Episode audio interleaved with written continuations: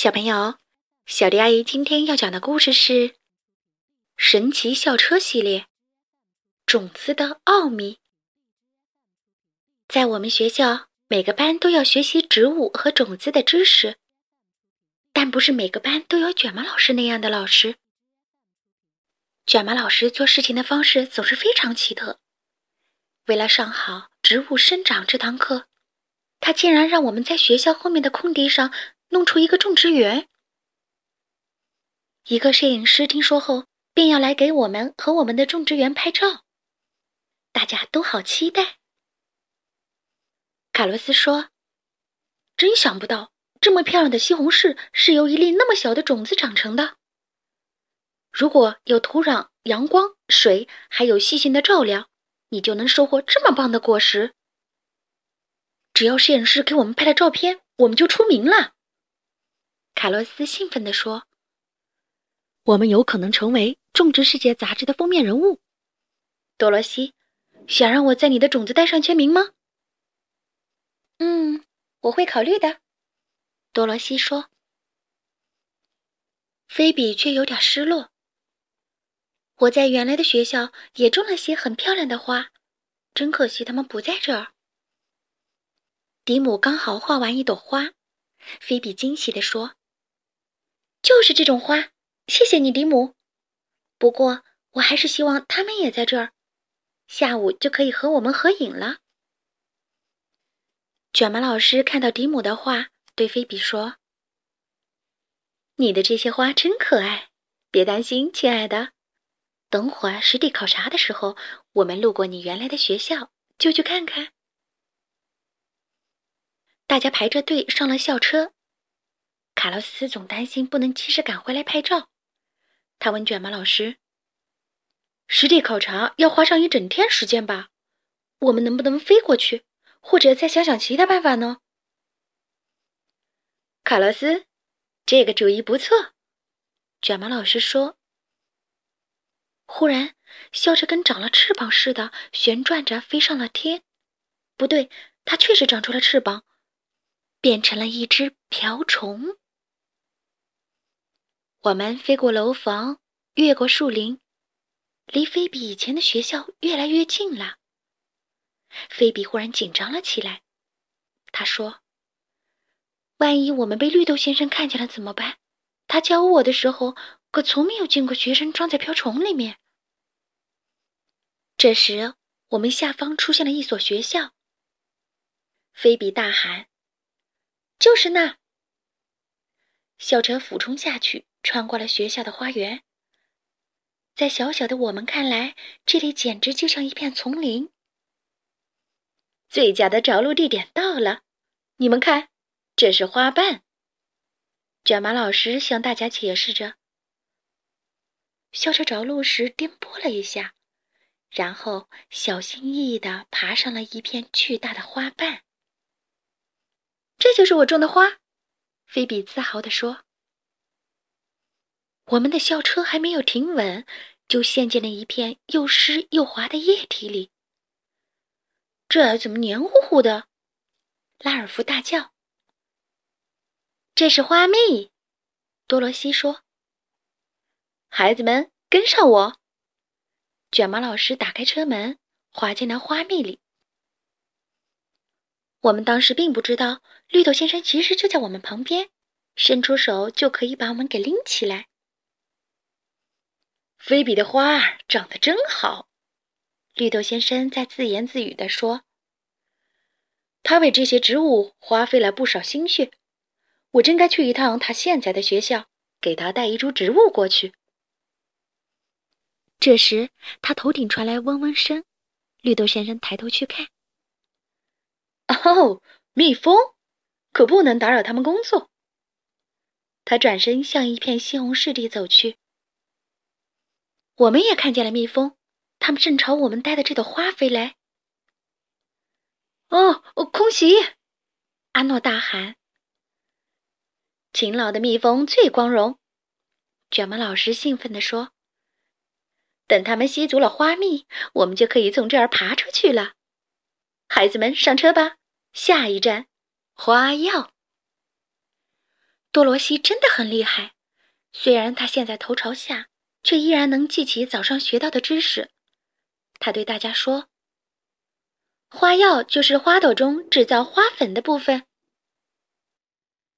校车在一株花药的顶端停了下来，周围全是蜜蜂的嗡嗡声。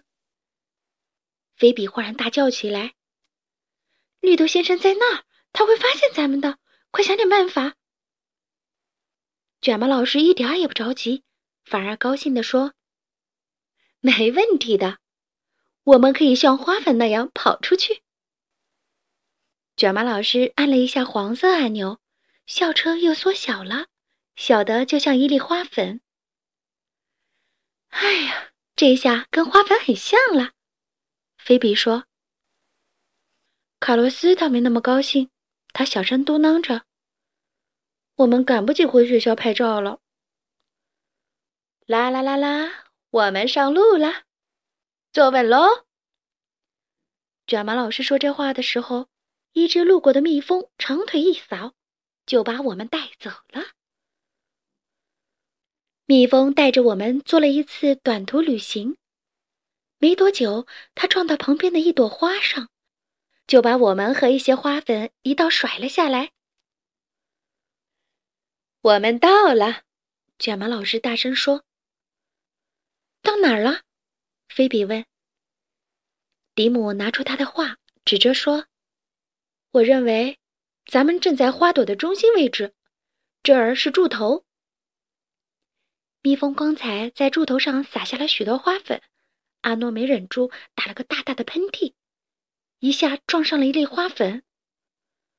嗖，他好像掉进了一个通道里。阿诺掉进花粉管里了。卷毛老师说。菲比朝花粉管里看了看，说道：“我想绿豆先生永远不会发现我们在这里面的。”说着，顺着管子滑了下去。卷毛老师兴奋地说：“好极了，抓住机会，好好考察一下花粉管。”哟吼！他也跳了下去。大家都跟着滑到了花粉管的底部。我们又到哪儿了？卡洛斯问。“难道就不能摘下菲比的植物，直接回学校吗？”我觉得我们不需要搬走一整株植物，凯莎指着一个大石块模样的东西说：“瞧，这是一粒种子。”明白了，多罗西说：“当花粉从一个花落到另一个花的柱头上时，它就会长出花粉管。花粉里的精子沿着花粉管到达底部，找到一个卵细胞，它们结合在一起，就形成了一粒种子。”卡洛斯越来越担心会错过拍照，他不高兴地说：“没有哪个种子能在三点钟就长成植物的，我们赶紧回学校吧。”我们需要帮助，卷毛老师说着，便上了车，按下了一个按钮。忽然，奇怪的事情发生了，种子越长越大，表面还冒出了毛毛。我们得抓紧了。大家快上车吧！卷毛老师说。大家冲上校车后，门砰的关上了。校车爬到了最大的那颗种子上。我们周围的种子渐渐长大了，可爱的绒毛从种子里破壁而出。大家感觉到了和煦的阳光和轻拂的微风。忽然，种子带着校车飞上了天。那些绒毛就像给种子挂上了降落伞一样，我们的校车趴在种子上，随着微风飘远了。卡洛斯依然忧心忡忡：“我们不能再快点吗？”对于一粒种子来说，这已经相当快了。卷毛老师对他说：“不过，种子还可以依附在狗呀、鸟呀或者人的身上传播。”他盯上了一个骑自行车的人。不行，那是绿豆先生。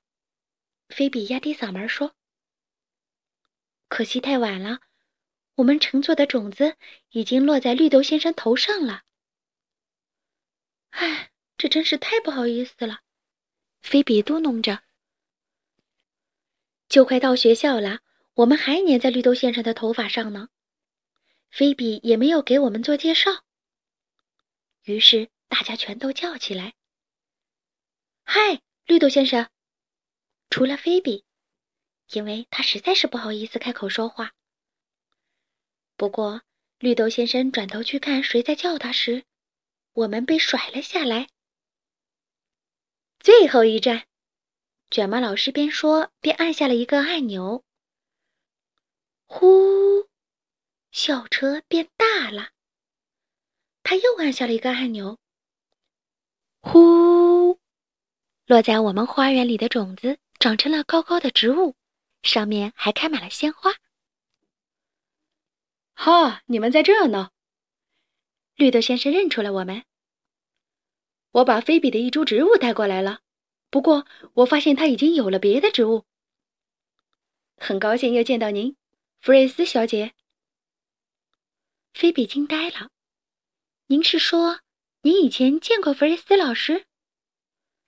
绿豆先生笑着说：“没错，他是个很特别的人。